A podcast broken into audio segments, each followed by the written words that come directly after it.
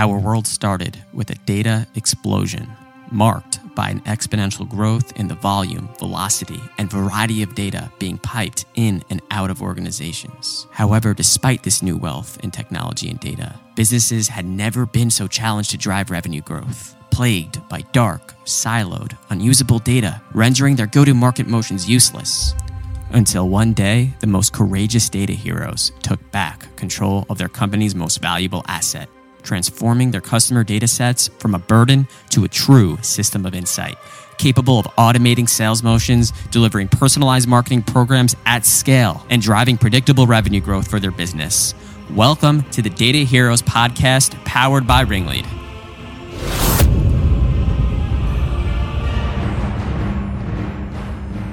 Welcome, everybody, to another version of Talk Data to Me. We've got a very special guest today, Courtney Tobe uh, from AvidXchange. She's the marketing operations manager and a two time Marketo champion. Welcome to the show, Courtney. Thank you, John. I'm excited to be here today and we're excited to have you.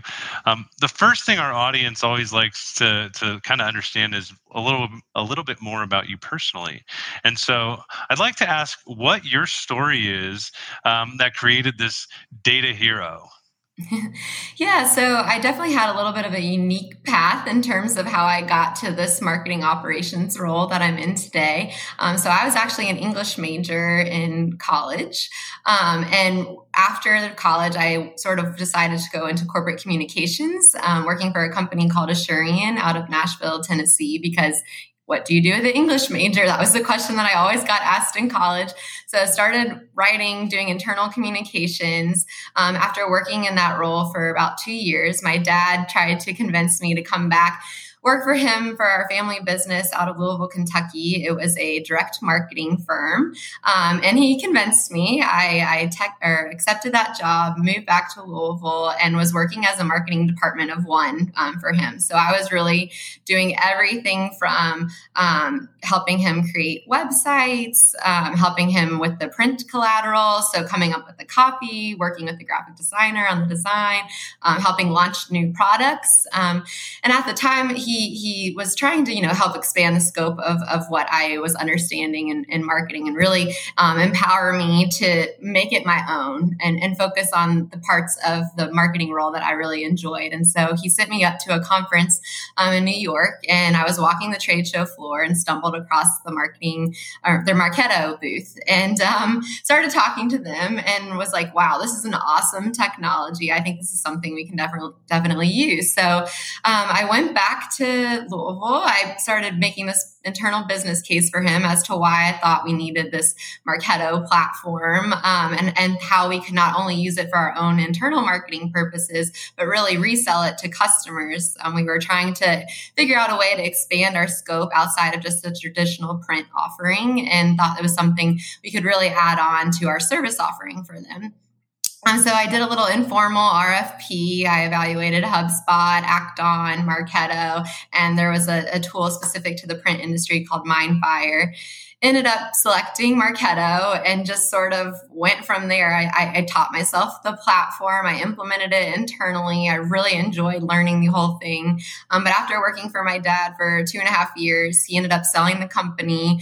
I relocated to Charlotte, North Carolina, and started working for a company called Premier Inc. and sort of went back to my traditional, um, you know, English major roots. Was working in content marketing again, and the person who was managing um, the marketing automation platform, Marketo, left and they were asking around if anyone knew how to use it. I raised my hand and sort of got back into that role. Um, so after that, I worked for a small agency here in Charlotte and then moved into the marketing operations role that I'm in today at AvidXchange. And it's truly something I'm, I'm very passionate about. You know, if you had asked me back in college if I would be working in technology, I would have told you no. but it, I've enjoyed every step of the journey as to how I've gotten here and, and really um, how I've sort of gotten to see like Martech allows you to use like your creative side of your brain, but also a very strategic side of your brain, um, getting to see how both pieces of that overall like marketing picture sort of comes together with the data and the creative to, to generate results. So it's been something I've really enjoyed. Yeah, I think that it's very unique to see somebody in a in this operational position that has a background in content, a major in English, and direct response marketing. Like, yeah. how are you just doing systems, or do you like tell your you know your, your your marketers to shorten their message, get to the point, make their offer, put a tripwire in? Like, are you are you strategic also in like helping them to do better marketing? Yeah, so that's actually been a really cool thing that I've gotten to see over my three years almost at AvidXchange is I think my team is now really viewed more as a strategic partner. So like, yes, we help with the day-to-day campaign operations, but we're also pulled in like very early on um, to help sort of shape the go-to-market strategy. Um, our team of campaign managers work with my team on a daily basis, just in terms of like overall strategy. How can we think about things differently? How can we leverage the full full scope of our technology stack to make a campaign really stand out. Um, so that's been a really cool thing to see us getting pulled in more from this strategic level.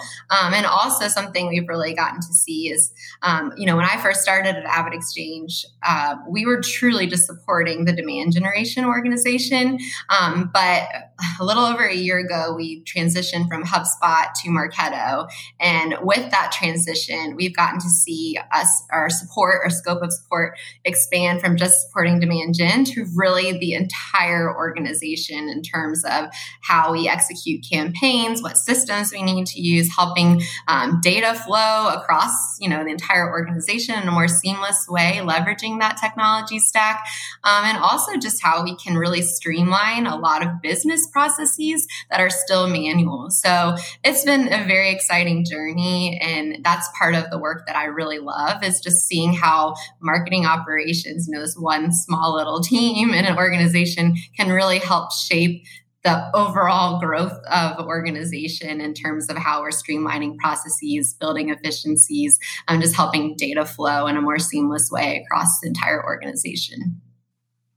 Yeah, I think that, you know, I see Marketo less as a marketing automation system and more of like a life cycle management system at this point. Sure. I mean, it's gotten so broad where you can you can follow a profile from beginning to end and and, and assist with every department um, definitely. but you know back to kind of you personally you know what would you be doing today if you were not this marketing automation guru yeah, well, if I was talented enough, my dream job would be to be a singer. Like ever since I was little, I thought like, you know, being a rock star would be really cool. But unfortunately, that's never going to be in the cards for me. Um, but my other dream job, I used to tell people I wanted to be the next Katie Couric. So maybe a journalist of some sorts. Well, it's never too late, but I, I think you got a lot to accomplish in this in this role and in, in, this Martech community uh, before you go out and you know become the next Katie Couric. But I, I'll look forward to seeing you on TV someday. Thank you. This is sort of a fun, you know, go between. I get to do marketing operations and have cool conversations, so it's a good compromise. Absolutely. So, um, you know, basically, you've moved, you've used multiple systems. You were in HubSpot and you've done an RFP across all the platforms and and sounds like you probably had some influence on your company moving to Marketo. Yes. Um, I'm sure there were a lot of uh, people who had part of that made that decision, but you were probably a, a key influencer. So, um, sure. why did you decide to personally brand around Marketo? Yeah, so I think I got really fortunate in the sense that Marketo was the first marketing automation platform that I ever worked in that I that I learned, and um, you know, I, I really was used to getting the full functionality of what a marketing automation platform can do.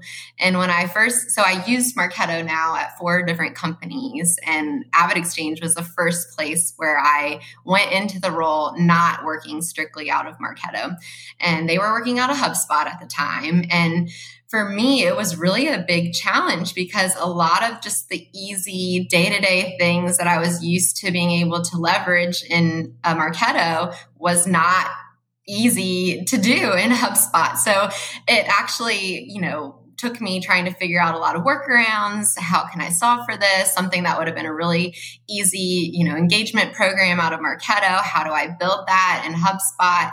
Um, so it was a big challenge for me. And I think going through that experience, it really opened my eyes like, wow, I've been very fortunate to like get to learn this tool from day one, get to work in this tool from day one. And it's just been such a wonderful community that I've been a part of as well. Like the online community that Marketo has, um, getting to be part of the champion program, the, the salespeople I've gotten to work with at Marketo, like everyone has been so helpful.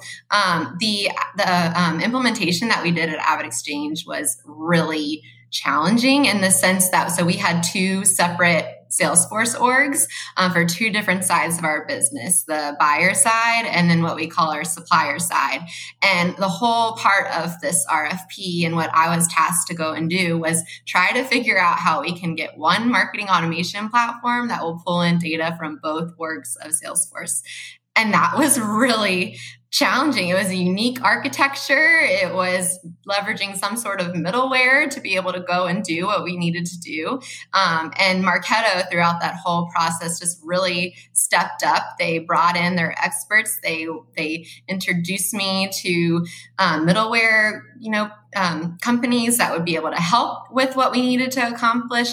Um, and so, from that whole experience and just the my understanding and involvement in the Marketo community, it just has been a great experience for me learning the marketing automation platform, getting to meet people from all over the world that it just felt very natural for me because it is something I'm so passionate about. Um, and, and, getting to sort of leverage that tool and have worked in it for so long now, um, it just was a natural step for me to really brand myself around the tool because it is something I've experienced firsthand how it makes a big difference when you're used to having, you know, this robust functionality and then sort of going backwards. I was like, wow, this is i'm very fortunate very lucky and want to make sure you know i'm able to share how good of a tool this is to as many people as i can yeah you know i think i, I asked that question a lot and and, and it comes down to well we need enterprise level functionality, even if we're right. an SMB grow, growing, because everybody needs flexibility and control right. of you know unique situations. And then the second was like, well, Eloqua was also really enterprise ready, but Marketo has this community, and For there's sure. people that are online. There are champ there there's a champion program there are user groups there are right, like, right. you know all these people like if i go into the community i can get help with anything and i just right, think that's so sure. refreshing so you know let's switch gears a little bit back to the data here and just kind of understand how you approach data um, you know the, the first thing that i always look at um, to align sales marketing development like right. the, the, executive alignment it should start yes. with data and and a lot of people call it like ideal customer profile ideal account profile um, how do you guys use data to zero in on specific profiles uh, first company profiles and the people that you're going to want to align your organization to go after yeah, so this is a, a great question, actually, and it's something that's very timely for us um, because, as I mentioned, we sort of completed our big implementation into Marketo with these two different orgs of Salesforce just at the beginning of 2020. And as you know, 2020 turned into a very interesting year. Um, we were very thankful to be in that new platform so we could easily stand up and execute the scale of campaigns that we needed to be able to. Um, but right now, we are getting to the point where we can start to sort of iterate upon what we implemented and how do we take this to the next level and um, um, you know, cleaning up that data that we have in both orgs of Salesforce is a huge initiative that we are working on today. Um, figuring out how we build out a scoring model for our accounts, but also um, we're working with our data science team right now to try and figure out how to build like a um, MQL likeliness regression model that we can use for scoring within Marketo. Um, so right now we're mostly using just a behavior lead score with some demographic demographic functionality, um, but really being able to take a look at the existing customers that we have, um, doing another layer of sort of evaluation on top of that, and trying to be able to better identify who those people are earlier in our journey. Um, using that type of lead scoring model is a big initiative we're focusing on right now. And then, of course, account based marketing, you know, that's been a really hot topic over the last couple of years. And I would say we're really in the early stages of rolling that out at AvidXchange. Um, and, and, this is a very exciting project, but I think something that's so important to think about when you're working on account based marketing is the cleanliness of your data. um, you have to be able to start with your data in a really good place in your CRM system to effectively do account based marketing. And so there's a huge cleanup initiative um, that we're focusing on right now to start to transition to accounts. So we've been previously mostly working out of that lead object, and that can oftentimes, you know, as I'm sure you know, create some issues where if leads aren't converted to a contact, there could be duplicate lead records that also have an existing contact, or there are leads that are not associated to an account. Um, there are account owners that don't match the contact owner.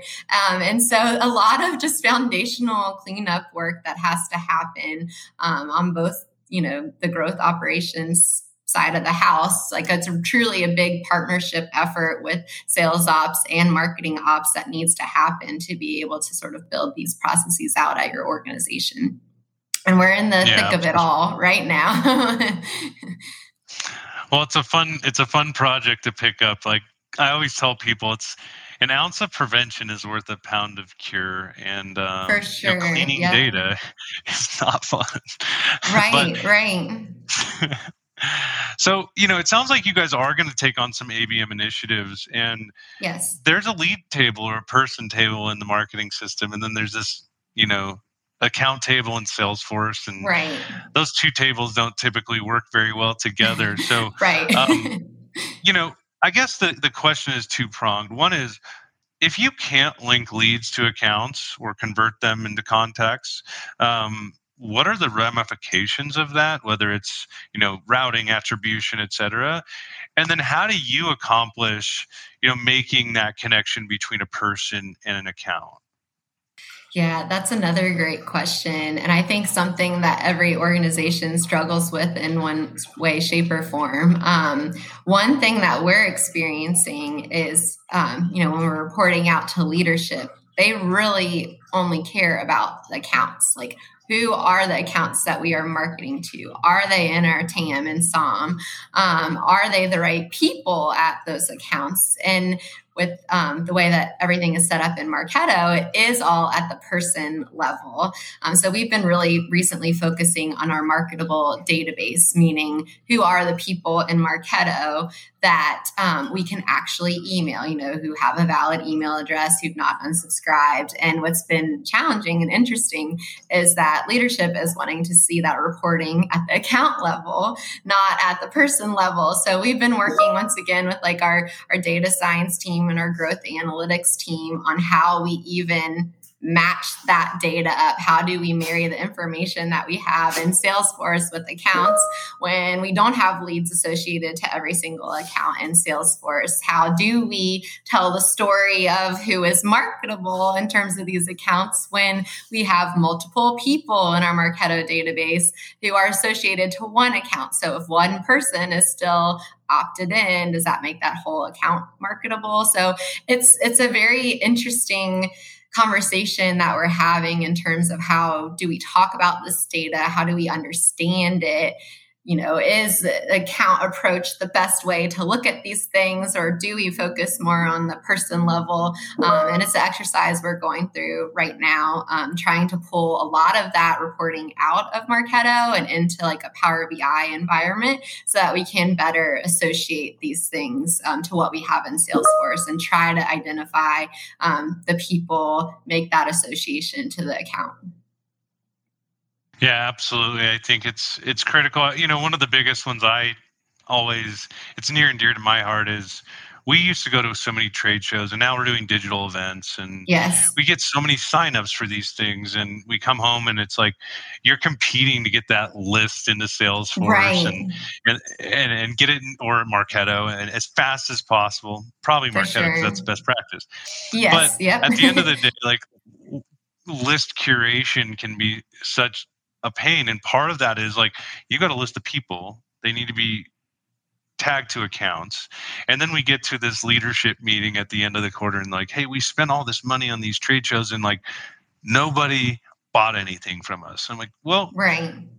if if you were at the booth you would see that about 50 companies that we ended up selling to later or our customers and upsold were actually meeting us there. It's just the person that met us at the booth went and told Right. somebody else who went to the website and all of a sudden you know For the website's getting all the attribution for the that you know yeah the that multi-touch attribution yep. Yeah so sure you know I, I i i think that that that's one of the biggest challenges but um you know back to kind of just how you guys use data right? You know we've had um a lot of people come to us and say hey we've got we got Marketo or Eloqua or Pardot or whoever sending us these out of compliance emails all the time. And I know I've got bad Right. data in there. Um, and I don't know, maybe it's like invalid emails or like you said, maybe these Right. people aren't even associated to the TAM, right? Or Right. SAM. So what what do you kind of do to make sure that you keep that storage tied to prospects that are going to be viable maybe for your for a purchase but also community um, building Right, right. Yeah, I mean, that's a, a great question. Um, sort of going back to just like data management overall. So, we, my team does like pretty consistent audit in terms of just who is falling into that um, unmarketable space. We have a tool called Zero Bounce that we use to help identify like invalid email addresses to continue or not, or to ensure we're not continuing to email those people. Um, we have implemented an intelligent lead routing tool to do a better job of like improving the overall prospect and customer experience so that if someone new does come in through a form or a trade show or webinar or anything like that, they're not getting routed to a new person every single time. So that's a huge piece of that lead to account identification. You know, um, that's not a great customer experience if every single time you talk to a company, you're talking to someone different. You have to tell your story over again. Um, so we're really actively working on trying to make improvements to that. Um, and then just like our segmentations is something that's super important to us. We're a very vertical heavy in terms of how we go to market. So trying to identify earlier on in the journey what bucket this prospect falls into so we can send them more relevant, more targeted messaging um, and better nurture them along the journey is like a huge focus of what we do in terms of data. And a lot of that comes from Salesforce. It comes from appending data via Zoom Info, um, progressive profiling that we use on our forms. So that's another big piece that I would say we really focus on. So, do you guys internally? It sounds like you have Zero Bounce. I have a question about them, but I'm asking about Zoom Info first. Um, Yeah. Do you internally? Do you have Zoom Info license for both sales use and marketing use? So not currently. It's mostly lives within our sales ops function um, and they have like a cleanse that they do i think every sunday to really help append a lot of the net new data that we have. Um, but yes that's something we're definitely looking into because i would love to be able to add that to forms so that a lot of that data appends automatically upon submission or be able to just better use that in terms of how we're targeting within marketo.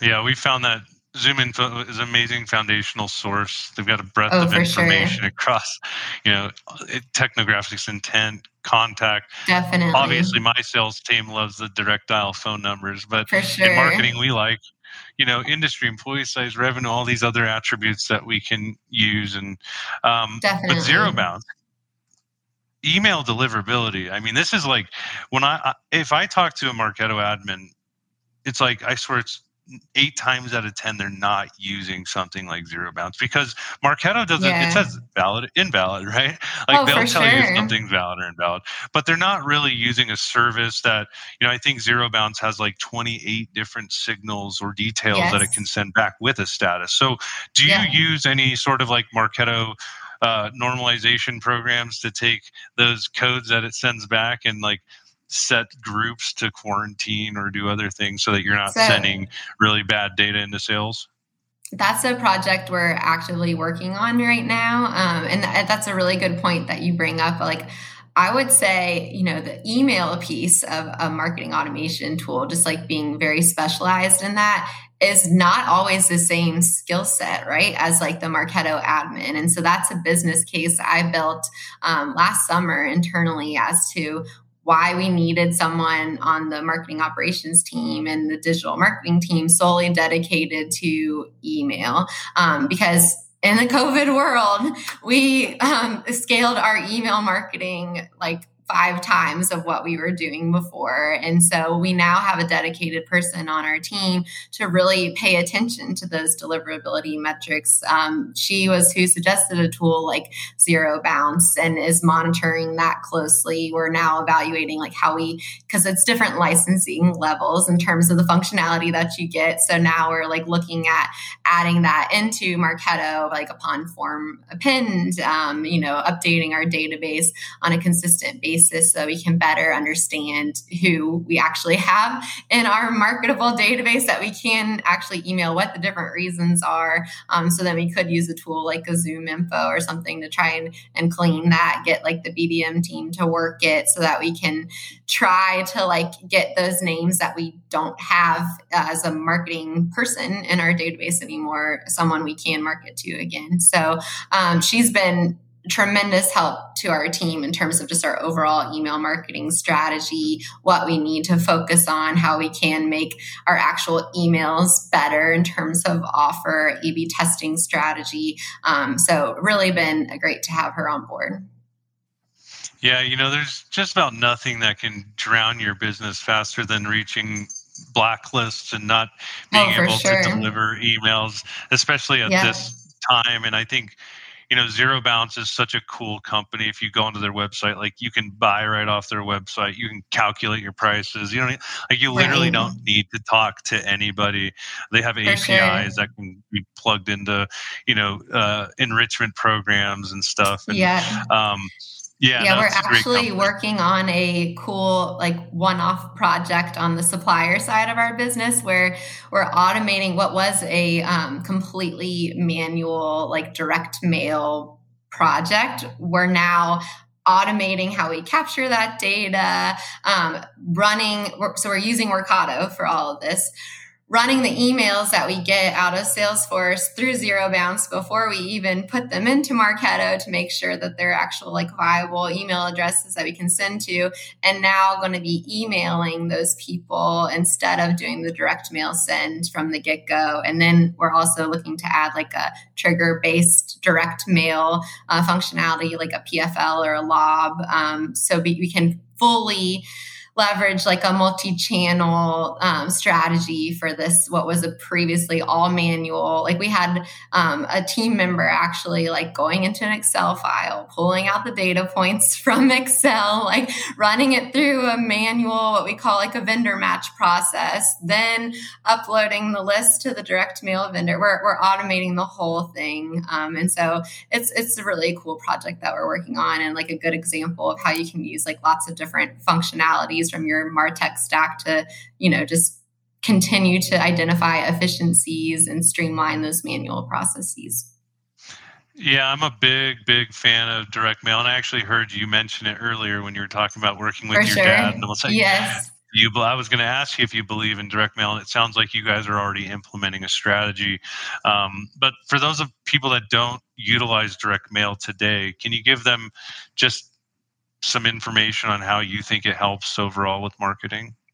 Yeah, that's a great question. Um, I mean, the thing that I always go back to is like, you know, back in the day when email was new, it was like email was the unique way to stand out in someone's inbox or mailbox. Um, but now, like, direct mail is more of the um, novelty. You you get so many emails, and it, email is an effective, wonderful tool. But when you combine email with a direct mail strategy, I really think that can take your campaign to the next level, um, get higher response rates, and just help you stand out overall. Like there are a lot of really cool companies like a Sendoso or an Alice, or like I was even saying a PFL or Lob that now allows you to easily do direct mail too. So you can use things like your lead scoring model um, to, to send a trigger based direct mail piece when someone's engaged to a certain threshold, where you can be a little smarter and, and more tactical and who you're marketing to with direct mail because, you know, it is a more expensive um, tactic than an email campaign. But if you're if you're being smart about how you're doing it, if you're really targeting your list, especially with like an account based marketing strategy, I think you'll see higher results. Yeah, I think when people first buy it, uh, I've used Sendoso, I've used Alice, I've used PFL. Yeah. I love all of them. Like as long For as I can send too. something and send it automated. Yep. I love it. Um, Alice seems to have this AI in their tool that can apparently guess what gifts people like, which seems pretty unique. Yeah. But I typically see sales reps using it, and then you know eventually like marketers like you you know the champions right. of the world are the ones that really you know know how to build out these programs are actually automating that in their abm and right. i just think that's so powerful i mean because it's it's one thing when a sales rep has a quota to hit uh, you know their sends and i'll tell oh, you right yeah. now as a sales leader they never hit it like they literally never right. hit it right so um you yeah, know, no, I think Sendoso one, is what we're using. Sorry, Sendoso is what we're using internally, and we've even incorporated it into some of our um, nurture programs within Marketo. So um, once again, like if they've hit a certain scoring threshold, if they've engaged with several of our emails in the nurture program but haven't actually like raised their hand, we'll send an automated Sendoso touch out to them. Um, you know, trying to get them over the hump, and so that's something. Um, um, Hallie Moser on my team recently did the implementation for Sendoso. She did a wonderful job with it. And now all of our campaign managers are incorporating different components of Sendoso into just their day to day or campaigns. So it's been really cool to see the adoption of that internally. That's super cool. So I have, you know, one more question. It sounds like sure. you've mentioned the word business case a lot. And I know that yes. when it comes to data and marketing ops technologies, people are thinking blow, blow, blow. But it's it's not. It's not blow. You need to truly build business cases around why data and these systems are going to change your company. And if you could help us to, you know, a lot of these readers out here or viewers, um, they're going to have to undertake this process of building business cases as well. And it sounds right. like your dad even back right out of college was making yes. you build business cases. So, what kind of information can you give to help others who are building a business case for a data solution or a martech solution to get you know the eye of the team that's going to sponsor the program? Yeah, that's a great question. And to be honest, I've seen exactly what you were talking about too in terms of, of bloat. So I've seen, you know, when you've been really strategic and you have an effective business case where you've partnered with the right internal stakeholders, like that, in my experience, is when a technology deployment goes right. But if it's just sort of, we need this tool and we need it now, and we just need to get it signed, oftentimes I think that's where things sort of can go awry and then lead to the conversation that you're talking about like why did we buy this tool? Was it effective? A lot of times it's not the tool itself. It's just they weren't necessarily ready. It wasn't the right tool. It didn't solve for all their needs. So the way I typically try to approach it is really from that strategic level. So I'll actually start with like internal conversations of all the necessary stakeholders who I think will be leveraging this tool or could possibly leverage the tool and really just try to understand what it is they're looking for like what they need what um, things that might be of service to them that i might not necessarily be thinking about in operations. Try to get all of those down and really even put together like a checklist, um, or I guess it's more of that like formal RFP requirements document, um, and circulate it with all of those stakeholders to make sure everyone's voice has been heard, that we're all on the same page in terms of what we're looking for. And that's when I really start to send that out to a couple different vendors. So I typically talk to three or four vendors for every tool, um, make sure they really understand those requirements that we're looking for. Um, and then also, um, sometimes I even will give them like a use case of a specific scenario we're trying to solve for internally and want them to come back with or to me with an example of how they can build that out leveraging their tool. And that way a lot of the work in terms of your business case is already even done for you up front. You have the requirements that you're looking for. You have all the stakeholders that you need to be involved with in this project. And you have a specific use case for a project of what you're trying to solve for um, written out to you in terms of the technology how it can solve for it. Um, so that's really where i start. And then i also recommend having like a project plan basically finished before even signing on the dotted line. So that way you don't have this back and forth in terms of we've signed, why is it taking so long to stand up?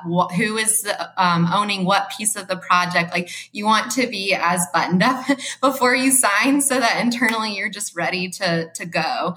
Um, so that's sort of what I've learned from doing several different technology implementations and the way that I like to approach it. Yeah, that's a, it's a lot of hard work, and what people don't It is, understand. yeah.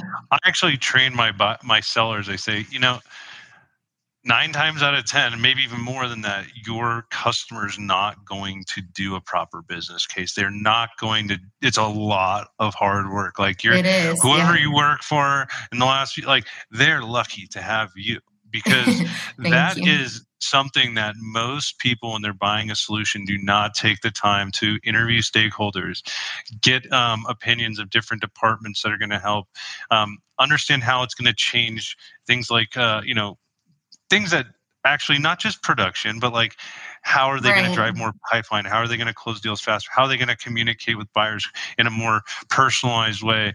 And um, I, I think that's a great uh, way to kind of segue into um, just the, the end of our, our session today. But I, I, I know that, you know, if we have you on a couple more times, we're going to dive deep into some of the details of these things. And, and we really For sure. appreciate you um, joining the show today. Uh, I think you were amazing. And, um, you know, you. thank you so much. No, thank you so much for the opportunity. I would love to come back and, and dig deeper into a lot of these topics as well. So this is really a fun conversation for me. Awesome. Well, thanks so much. And until next time. Thank you.